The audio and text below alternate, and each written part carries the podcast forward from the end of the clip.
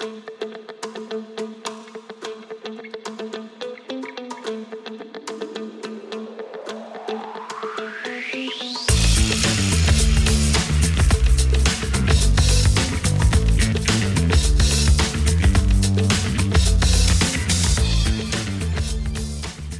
och välkomna till ännu ett avsnitt av Kompilator, podcasten för dig som jobbar med utveckling. I det här avsnittet så ska vi träffa Patrik Svensson. Välkommen! Tackar! Eh, jag har eh, kollat upp dig lite och du verkar ha många järn i elden. Jag, jag ser open source-projekt, eh, inte ett utan två till och med, och ett som är ganska stort. Kan inte du eh, berätta om det? Men, men du kan väl börja med att presentera dig själv. Mm, absolut. Um, jag heter Patrik Svensson. Jag är 37 år gammal, bor i Stockholm med min fru och min dotter. Ehm, jobbat som programmerare sedan 2006. Ehm, numera så är jag eh, frilansande utvecklare, eller konsult som vi så fint brukar säga. Ehm, och eh, tycker om open source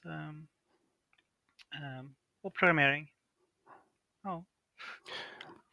Ja, just, just det där med, med open source märks ju för du, du har eh, du har dels ett open source-projekt som heter Cake som vi ska prata om alldeles strax.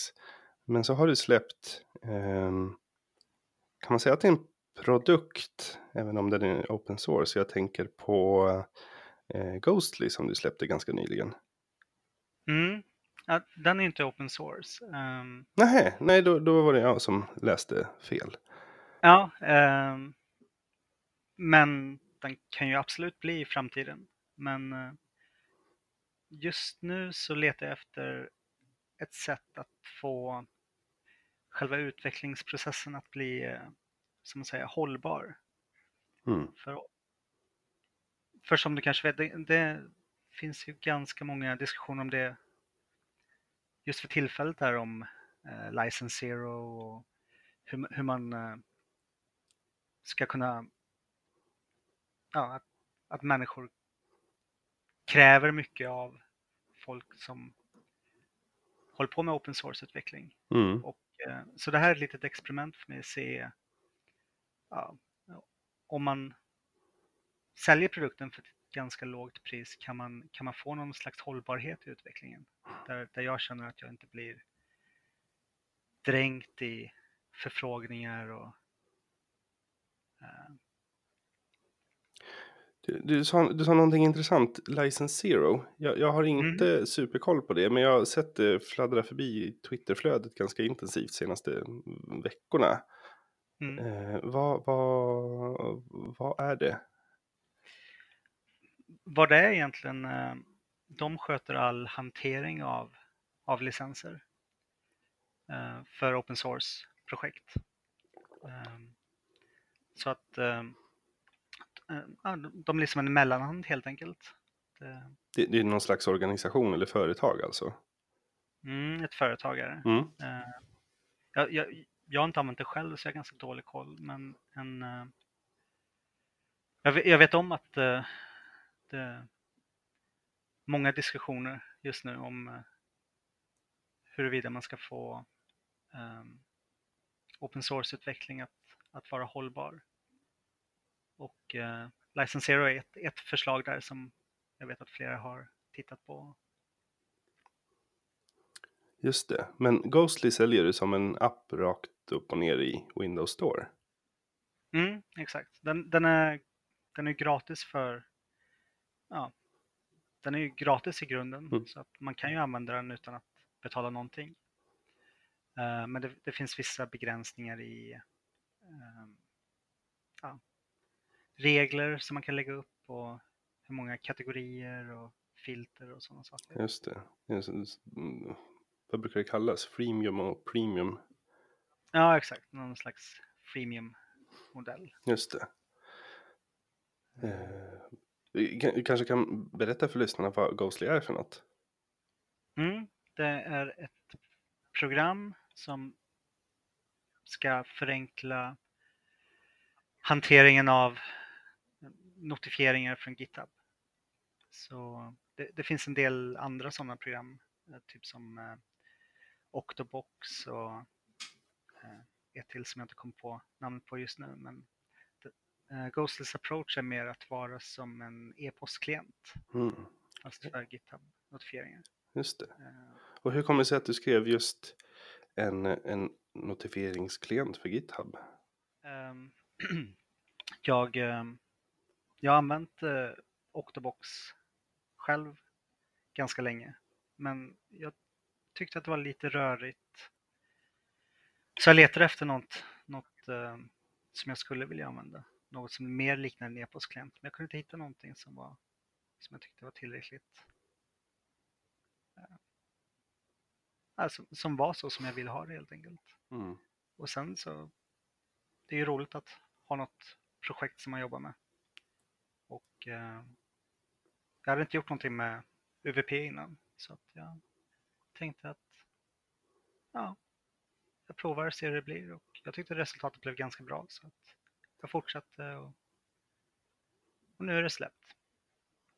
Och hur, hur har det mottagits? Det, det, det är jätteläskigt att, att släppa en grej ut i, till allmänheten.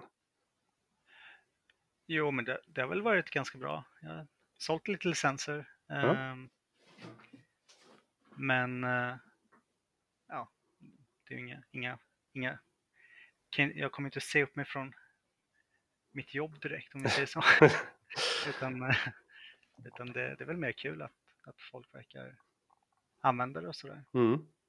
Eh, Så Ghostly är alltså en, som en inbox för, för GitHub-notifieringar, vilket man måste vara väldigt behändigt om man, eh, om man har ett open source-projekt. Eh, eftersom jag kan tänka mig att det rasar in massor med pull requests och, och issues och folk som, som vill saker som, vi, som du nämnde lite tidigare att folk ställer orimliga krav på på open source maintainers. Och du har ju ett ganska stort open source projekt som heter Cake. Mm. Jo, men det stämmer. Kan inte du berätta, vad, vad, vad, vad gör Cake? Eh, Cake är ett eh, byggorkestreringssystem. Ungefär som det finns andra liknande som Rake för Ruby och Fake för F-sharp och, och Make såklart där allting började.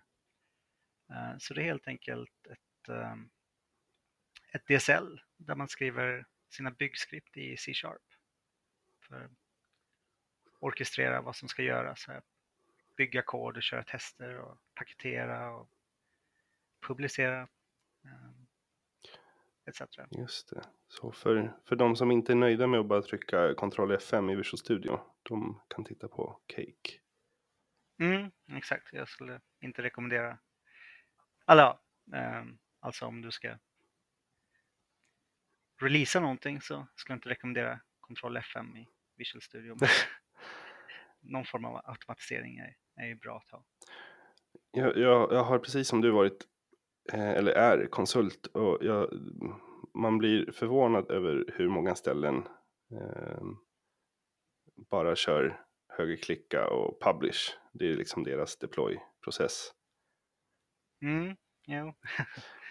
ja, det, det blir man faktiskt. Och eh, det är ganska lågt hängande frukt att fixa. Mm.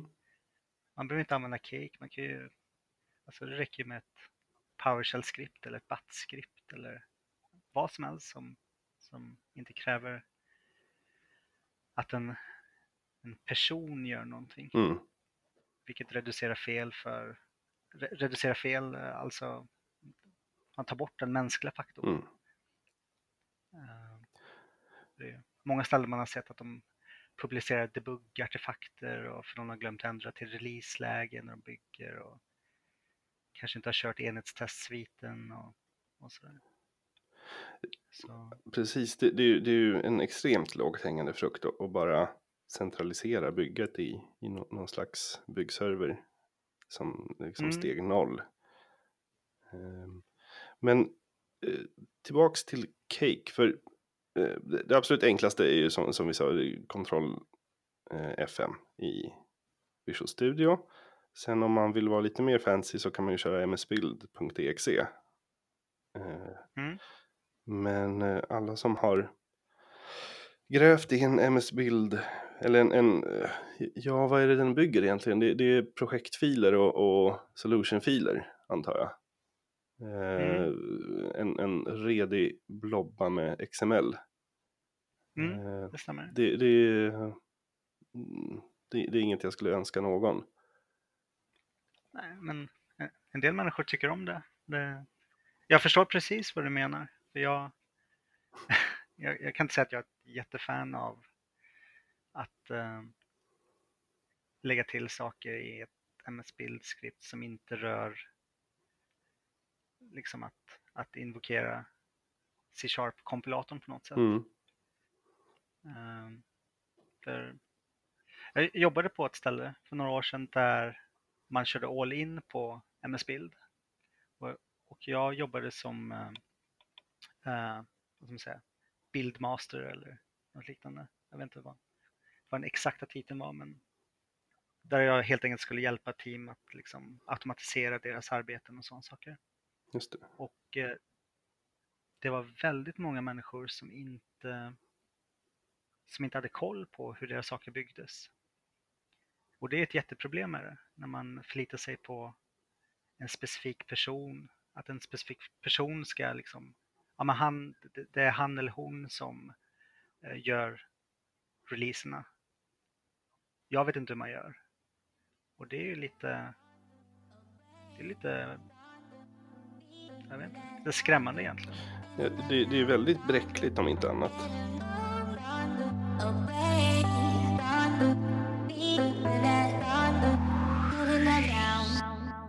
Det finns ju en ganska morbid analogi att man, vad händer om person X hamnar under en buss? Mm, exakt, den berömda bussfaktorn. Precis. En, en lite trevligare variant som jag har hört är vad händer om, han, om personen blir träffad av lotteribussen? Det vill säga att de vinner 100 miljoner och säger upp sig på dagen. Ja. Ehm, men men det, det är ju... Det är ju och- och jag, jag tycker att det är en väldigt rolig roll att, att vara en bildmaster, men samtidigt så det känns som att en av de viktigaste ehm, uppgifterna man har då är att undervisa resten av teamet i hur saker och ting sker. Mm, exakt. Det, det, det var väl egentligen 90 procent av vad jag gjorde i den rollen. Eh, dokumentera och eh, bara liksom få folk att liksom förstå att det är jätteviktigt att kod i isolation har inget värde utan det är ju faktiska produkten som man levererar till en kund. Och om det bara är en person som vet hur man levererar någonting till en kund så, så blir det ju eh, det är inte bra. Nej, precis. Så, Var det ur detta som, som idén till Cake föddes? Eller oftast, precis som du sa med, med Ghostly så, så, eh, så var det för att eh, du, du hade ett behov som du, du ville fylla eh, åt dig själv. mm. Är historien med Cake samma? Eh, inte riktigt. jag, jag, hade, jag började bygga på Cake när jag jobbade hos en tidigare kund som, eh, som var väldigt emot automatisering. Ehm, de, de tyckte att ja, men de tyckte helt enkelt att det känns inte säkert att automatisera saker. De ville ha, de kände att de hade mer kontroll när man gjorde saker manuellt. Och eh, det de kunde var C-sharp.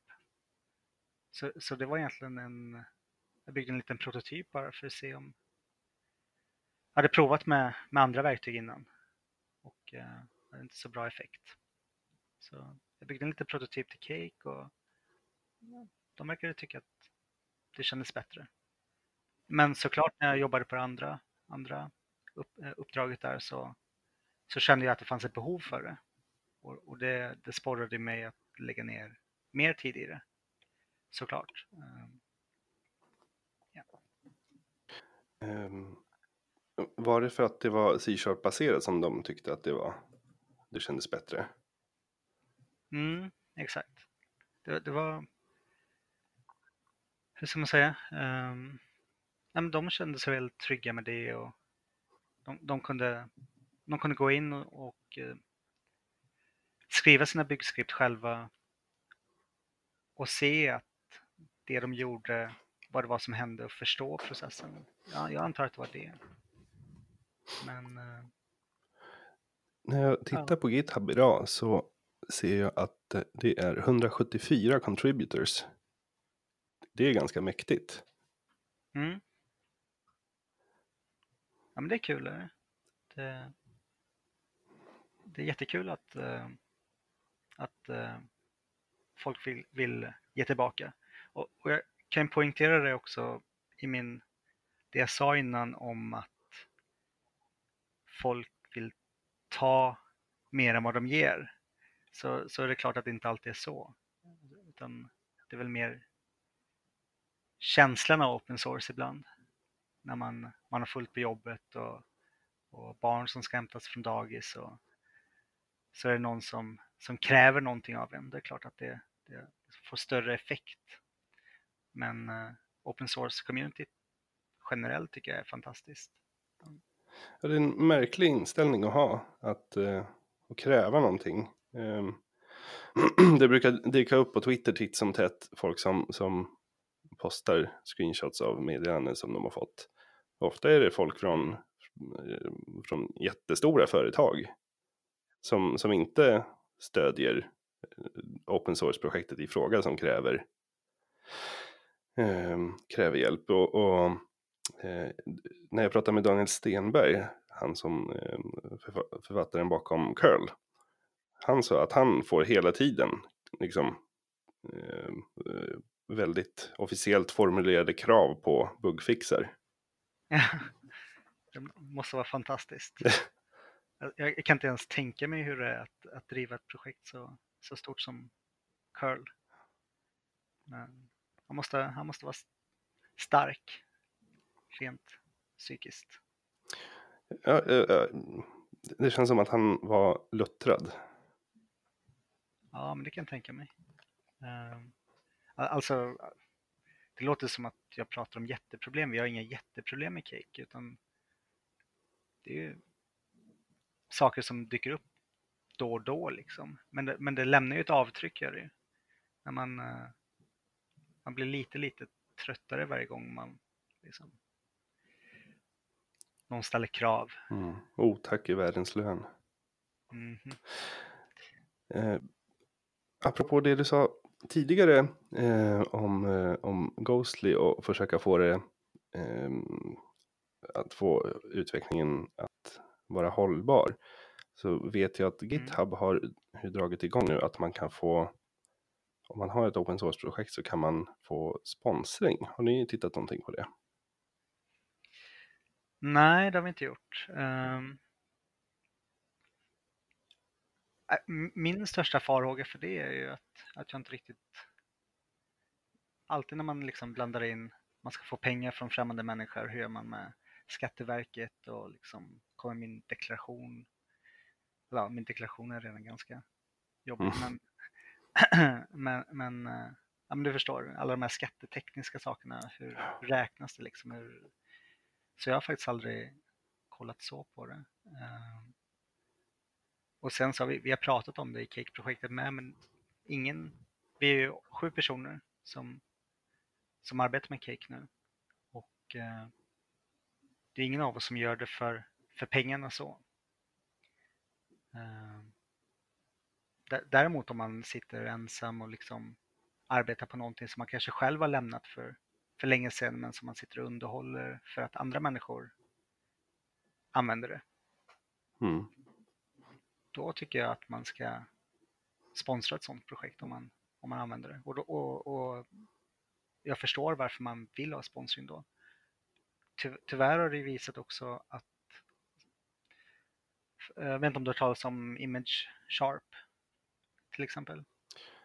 Ja, jag känner igen namnet. Mm, um, han som driver det projektet, han hade provat med, han hade provat med donationer Nej, förlåt, det var inte Image Art, det var Fody. Nu, nu blandar jag ihop projekten här.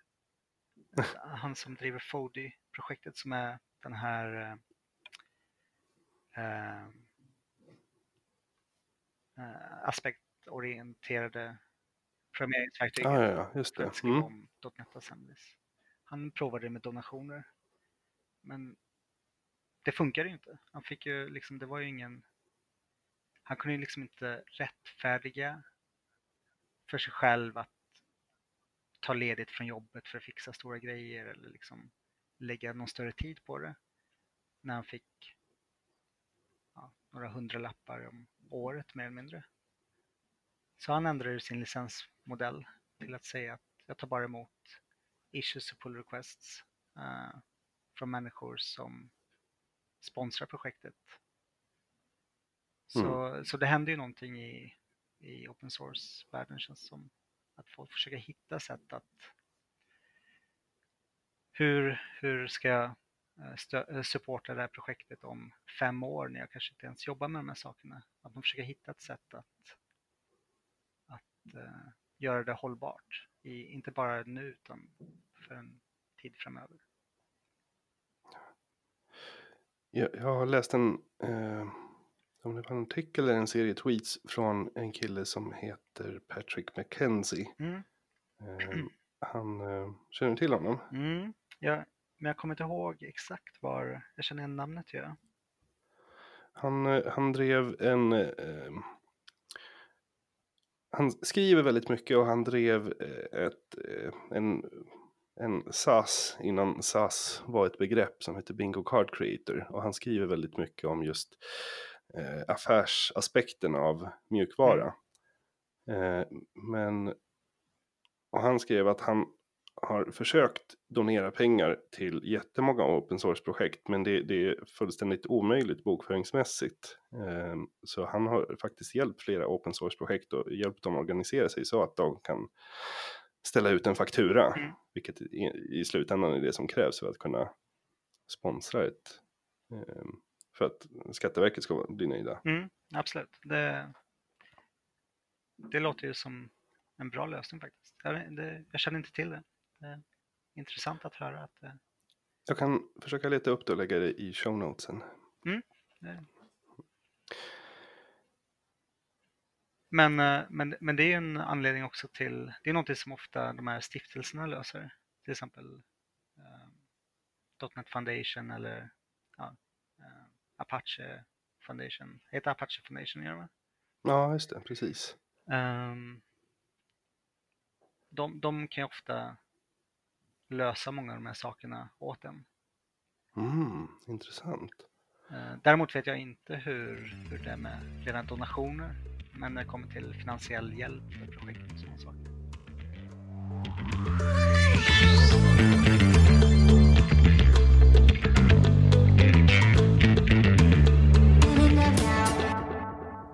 Vilken tur att du nämnde .NET Foundation för jag ser här eh, att Cake är en del av .NET Foundation. Hur, hur funkar det egentligen? Jag, jag har sett på att folk har blivit invalda, att de i somras eh, att de kandiderade till .NET Foundation. Men här är alltså projektet Cake med där. Mm. Jo, exakt. Um, vi har varit med sedan 2000, tror det var 2016 eller 2017. Vi har varit en del av um, .NET Foundation. Ehm, I somras där var väl det val till, till styrelsen tror jag. Ah, okej. Ehm, Och vad, vad innebär det för ett projekt att vara med i .NET Foundation?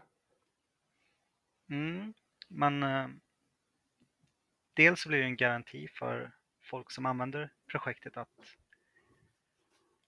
att det inte är en person som, liksom, som projektet står och faller med, utan det finns en, en stiftelse bakom som kan hoppa in om, om, eh, om alla vi sju skulle vinna, bli påkörda av eh, Lotteribussen? var det. Eh, det var finare analogi faktiskt. Eh, att, att de kan garantera att, det- att det finns någon form av eh, ja, det finns en organisation bakom och sen också att man tar, tar bort de här sakerna som, eh, som ofta faller på en individ som eh, registrerar domäner eller hanterar certifikat eller eh, lösenordshantering. Om man har några juridiska frågor så, så kan de hjälpa till med det. Um, vi har varit, de har hjälpt oss jättemycket med typ GDPR-saker när, när det blev aktuellt. Mm. Där vi hade, de har även hjälpt oss med um, um, CLA, uh, Contributor License Agreements. Alltså att man skriver över, när du skickar in en pull request, att man skriver över rättigheterna till den pull requesten till projektet. Uh, så alla sådana här saker runt omkring har de hjälpt till med. Det är jättevärdefullt för det, det känns som att det att det, när man har ett open source-projekt eh, så är det, det, största jobbet är allting runt omkring. Mm, jo, verkligen. Jo, det, det, tar upp mycket tid och, och Cake är inte ens ett jättestort projekt. Eh, men det tar, det tar ju upp. Men nu så flyter allting på ganska bra sådär. Eh, mycket tack vare .NET Foundation. Men i början så det var ju mycket administration och mycket ja, saker runt omkring liksom. Eh, så det, det är tacksamt att, att vi har deras stöd. Det har varit jätteintressant att höra eh, om dina projekt. Dels Ghostly som är en kommersiell applikation och Cake som är en open source applikation. Hur de skiljer sig men även eh, hur de liknar varandra. Eh, vad ligger i pipen härnäst för dem? Ja, eh, för Ghostly är väl det, nu är jag inne i en stabiliseringsfas. Det, jag skulle bara veta hur mycket, hur mycket buggar man faktiskt får in när, man, när andra människor än en själv börjar använda saker. Eh, speciellt när all data är dynamisk. Eh, så det är väl det jag sysslar med där och med Cake så det vi siktar på nu är väl att förbereda för en 1.0 release. Och såklart uh, .NET Core 3.0 stöd när det släpps. Så ja. Härligt. Eh, vi håller ögonen på, på både Ghostly och Cake. Eh, vi kommer länka till båda i show notesen så att lyssnarna kan ta del av det. Och eh, jag skulle vilja tacka dig jättemycket för att du ville vara med. Mm, tack så mycket. Tack så mycket. Ha det fint.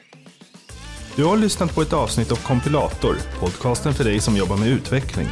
Du kan hitta tidigare sända avsnitt på kompilator.se eller genom att söka på kompilator där du hittar dina podcasts. Kompilator produceras av Bartek Tatkowski och BRTK Digital AB. Läs mer om oss på brtk.se.